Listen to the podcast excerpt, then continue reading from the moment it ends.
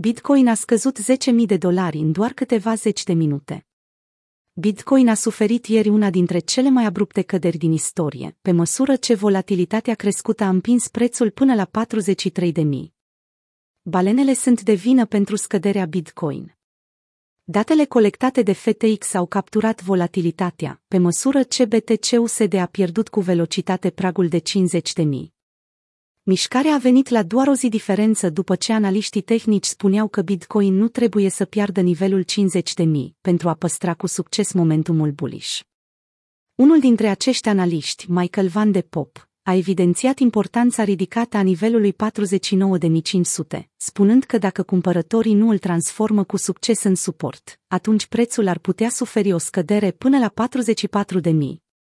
El a adăugat faptul că Bitcoin a tranzacționat gapul cauzat de CME Bitcoin Futures pe parcursul weekendului.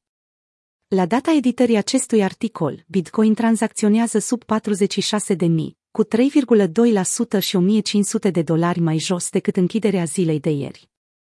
Traderul și analistul Scott Melker, cunoscut în comunitatea cripto drept de Wolf of Wall Street, a dat vina pe investitorii mari pentru scăderea abruptă de ieri. Bineînțeles că balenele au vândut Bitcoin în ziua în care El Salvador l-a recunoscut drept monedă de schimb, a spus el într-un mesaj postat pe Twitter.